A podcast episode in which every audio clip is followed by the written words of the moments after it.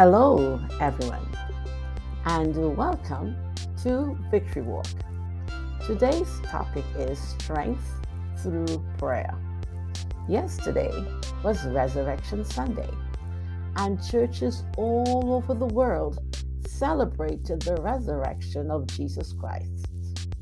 As I sat and reflected on this weekend, from Friday to Sunday, I asked myself, what is the one thing that you want to remember?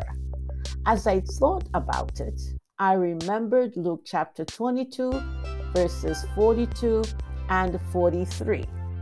Father, if you are willing, please take this cup of suffering away from me. Yet I want your will to be done, not mine.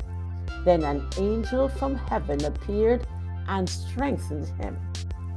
I have no idea what others have as their takeaway, but those two verses stood out to me.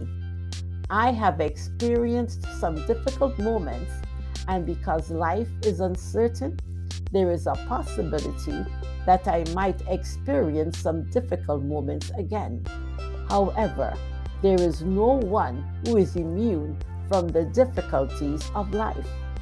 Jesus had his difficult moment, but he didn't sit in the corner feeling sorry for himself. Instead, he went to God in prayer. Sometimes, when we are confronted with impossible situations, our emotions take over. Some of us respond in anger, others are overcome by grief and pain. The responses are as varied as there are people but when I looked at the way Jesus dealt with his problem, I recognized, in spite of what confronts me, the answer is in the place of prayer.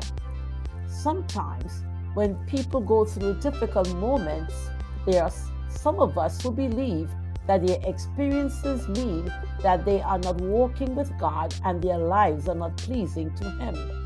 But Jesus was walking in the will of the Father when he prayed this prayer. That tells us that difficult moments will come to anyone, but it also teaches us that there is a correct course of action to take. Jesus didn't fight, he prayed. The Bible tells us that after his prayer, an angel appeared to him and strengthened him. Praise God for the ministry of ministering angels. All through the Bible, they ministered to people in need. When Daniel was placed in the lion's den, God sent ministering angels to shut the lion's mouth so they could not harm him. If I do the same in my distress, God would send his ministering angels in my life and they will strengthen me. Thought for today friend, when life is difficult, pray.